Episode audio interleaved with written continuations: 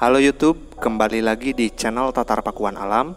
Dan kali ini saya sudah bersama narasumber kita, yaitu Mas Jaroni. Nah, sebelum lanjut teman-teman, silahkan kalian bisa terlebih dahulu tekan tombol like-nya. Dan jangan lupa kalian juga bisa tekan tombol subscribe untuk berlangganan secara gratis. Dan nyalakan lonceng notifikasinya agar bisa mendapatkan notifikasi langsung dari channel Tatar Pakuan Alam ini. Nah, untuk tidak berlama-lama, mari kita langsung lanjut ke videonya saja.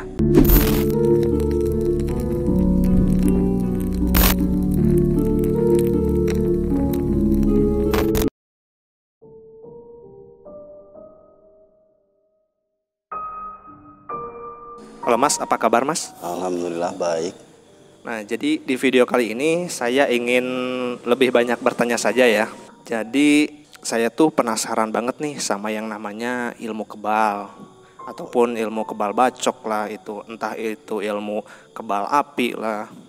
Nah, kalau dari penglihatan saya ya sebagai orang awam, kok bisa sih gitu orang bisa sampai kebal bacok gitu ataupun kebal senjata tajam lah, kebal api lah. Itu ada penjelasannya nggak atau ada yang bisa diberikan untuk penonton di video kali ini, Mas? Ya, insya Allah mudah-mudahan dari pemahaman saya atau hal-hal yang pernah saya kaji gitu ya. Emang kalau berbicara dengan uh, tentang ilmu banyak macamnya. Bahkan untuk mengkaji Quran saja diperlukan enam belas bidang ilmu. Begitu juga dengan manusia. Sedangkan sesuai dengan Al-Quran bahwa manusia itu termasuk ayat-ayatnya Allah. Ya, dari situ yang namanya ayat, ya kan, itu terdiri dari beberapa, beberapa huruf dan kalimat. Manusia juga seperti itu. Makanya ada mata, ada telinga, dan sebagainya. Bukan saja ilmu kebal yang sebenarnya yang di, bisa diraih oleh manusia itu, ya. Ada modelnya ilmu kedikdayaan. Ya, kedikdayaan berarti termasuk ilmu kebal, ilmu bela diri, ya kan? Pertahanan diri atau menyerang, itu biasanya disebutnya ilmu kedikdayaan, termasuk pencak silat dan sebagainya. Itu kedikdayaan. Ada ilmu kejayaan. Kejayaan itu ya berkaitan dengan biasanya kedudukan, pangkat, jabatan, atau supaya disegani orang, berkarisma, karismatik dan sebagainya. Nah, terus ada ilmu e, kerahayuan. Untuk ilmu kerahayuan ini berkaitan seperti maaf maaf ya, e, penglaris, pelet, gitu. Nah, jadi ada beberapa macam sebenarnya ilmu itu yang berkaitan untuk meningkatkan potensi manusia itu sendiri. Nah, kalau menyikapi ilmu kebal, manusia itu kan terdiri beber, uh, dari beberapa macam unsur ya.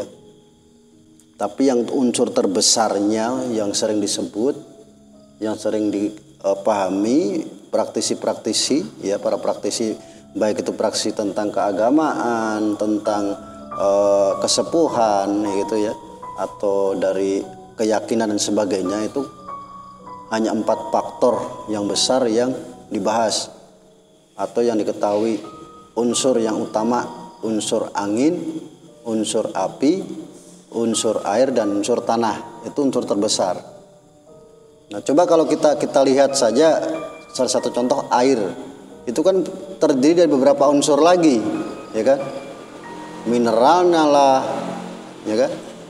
Terus banyaklah, dari dari air saja itu banyak lagi unsur kalau dipecah. Macam-macam juga sebenarnya kalau tentang ilmu kebal sendiri ya. Pertama, kebal yang dari unsur besi tadi atau unsur kekerasan, itu biasanya kalau dibacok mental, ditembak mental, ya kan? Ada lagi kebal ketika ditembak peluru masuk atau golok itu nancep, tapi ketika golok itu dicabut kembali utuh, itu juga kebal. Itu makanya dari empat unsur tadi, unsur tanah, unsur api, unsur angin, unsur air, itu ada ada ilmu kebalnya gitu ya. Seperti tadi dikatakan seperti air, kalau seperti air itu ya kayak tadi ditusuk, begitu dicambil lihat aja air kayak gimana gitu. Kalau unsurnya tanah ya lihat aja tanah, kita cangkul, kita bolak-balik, hancur, begitu kehujanan padat lagi gitu, kebal udah udah apa eh bapaknya dibacok, cek terluka, diusap gini ya, di gini pulih lagi gitu. Kalau di apa di manusia itu sendiri dikaji gitu, manusia itu dikaji. Ya tadi unsur angin, api, air itu dikaji, didalami gitu. Nah, terus ditingkatkan potensinya, ditingkatkan uh, energinya gitu. Seumpamanya dengan melalui tapa berata kalau zaman dulu ya kan, ada tapa berata. Tapa berata yang dilakukan di dalam air, ngeem, kungkum kalau orang Jawa bilang gitu ya. Orang Sunda ngeem. Nah ini kan supaya kita itu badan itu nantinya seperti air itu. Jadi mendalami sifat air itu sendiri. Nah sekarang air itu berpengaruh nggak ke dia, ke yang tapa itu. Kita belajar menyesuaikan diri, menyesuaikan badan kita itu supaya seperti air air yang tempat kita kungkum itu. Kita diam di dalam air sehari sampai empat puluh hari ya, kadang-kadang ada yang seratus hari. Supaya apa? Unsur air yang di dalam diri kita itu lebih kuat. Ya. Nah terus mempelajari sifat air itu sendiri. Air itu bagaimana sifatnya? Oh air itu sifatnya selalu mencari tempat di bawah. Nah seperti gitu kan. Nah, nanti eh, apa hasilnya yaitu dikatakan weduk banyu kalau orang Sunda bilang ya. Kalau orang Jawa bilang ya termasuk kebal yang unsur air itu. Jadi ketika dia ditusuk nantinya atau ditembak atau di apa itu eh, apa? Begitu saja, kayak air saja. Balik lagi. Balik lagi kayak kayak air. Jadi begitu luka dicabut balik lagi. Dipukul kayak mukul air aja gimana? Capek yang mukulnya gitu. Kalau saya ditanya bagaimana pandangan Islam, wah ini saya mohon maaf, saya tidak akan menjawab banyak kalau untuk untuk uh, Islam. Kenapa? Kita tahu kan Nabi Muhammad itu kan dilempari batu berdarah. Terus waktu perang Uhud atau perang Badar itu beliau kena uh, panah, pernah juga ada, ada apa giginya atau pipinya gitu pernah kena, nah luka beliau pernah berdarah. Nah kalau dilihat dari dikaji Al-Quran jadi bukan ilmu kebal kayaknya nggak ada, bukan nggak ada, ada cuman walau alam lah. Karena Nabi kita sendiri Nabi besar Muhammad itu kalau melihat dari sejarahnya dia benar-benar seperti manusia biasa, hanya saja Allah memberikan karunia, memberikan mukjizat uh, ketika perang dibantu banyak malaikat. Gitu. Yang dicari itu kan kesuksesan, keberuntungan, kemenangan. Kebal intinya mau apa sih? Kan mau menang. Nah, jadi kalau di dalam agama, yang penting kita dapat kemenangan. Entah bagaimana cara Allah memberikan kemenangan, itu hak Allah. Karena kita manusia kembali lagi, kembali ada nafsu ya kan, terjebak nafsu, keinginan. Untuk mempelajari, wah kayaknya kalau saya kebal hebat makanya. Nah dari kata hebat inilah nanti timbul yaitu tadi pingin menguasai lah atau apalah itunya. Hanya saja kalau sekali lagi pandangan Islam yang dicari kemenangan, kemenangannya, keberhasilannya. Ilmu kebal sekali lagi emang ada dan banyak dipelajari oleh orang ya, bukan kalau saya nggak bisa mengatakan bisa dipelajari tapi tapi buktinya banyak orang yang mempelajari, bahkan ya tidak tidak menutup kemungkinan ya para para leluhur kita ya kan itu mereka memiliki ilmu ilmu itu. Nah hanya saja mereka menggunakan energi yang dulu pernah kita bahas apa kodam. Jadi manusia itu ketika hidup, ketika dilahirkan itu selalu didampingi dengan jin, korin sama kodam. Korin untuk memberikan bisikan, eh, khodam untuk membantu peran manusia itu sendiri. Nah, ketika mereka bisa kerjasama dengan khodamnya, nah khodamnya itu menyanggupinya mungkin, nah itu akan terjadi. Itu jadi dari khodam tersebut dia men, eh, apa dibantu ya, biasanya dengan catatan, kalau mau memerlukan saya baca ini mantra, kalau kan macam-macam, ada mantra, ada doa, ini tuh kan. Terus ada yang dengan perilaku, contohnya eh, ngegedrik tanah, ngegebrak tanah tiga kali, ya gitu kan. Ada lagi yang apa, macam-macam lah, cara memanggil kekebalan itu sendiri, macam-macam.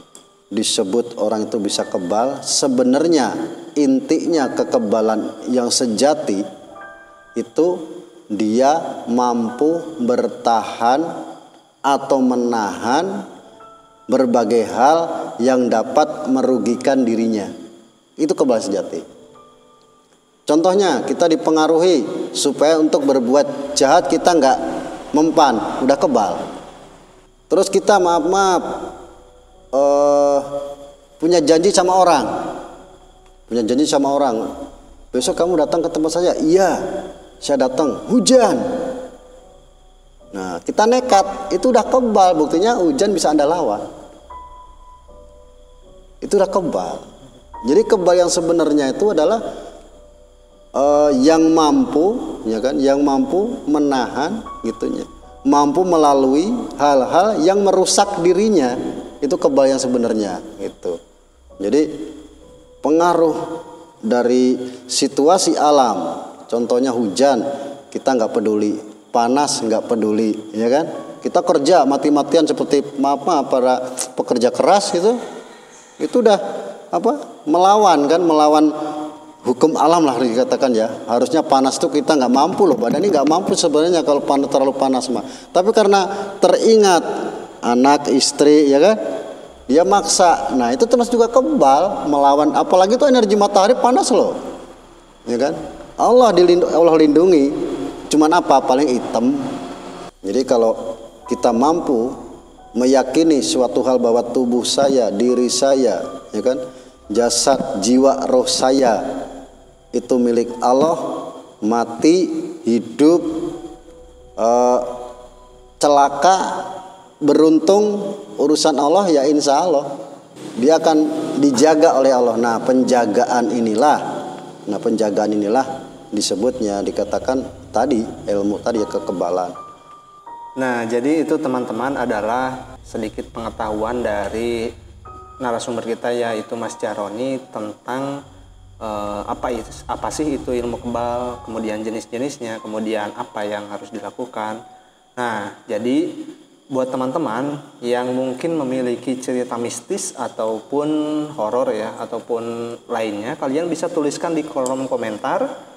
Dan terima kasih yang sudah menonton dari awal hingga akhir. Sekali lagi jangan lupa klik like-nya dan subscribe untuk berlangganan gratis.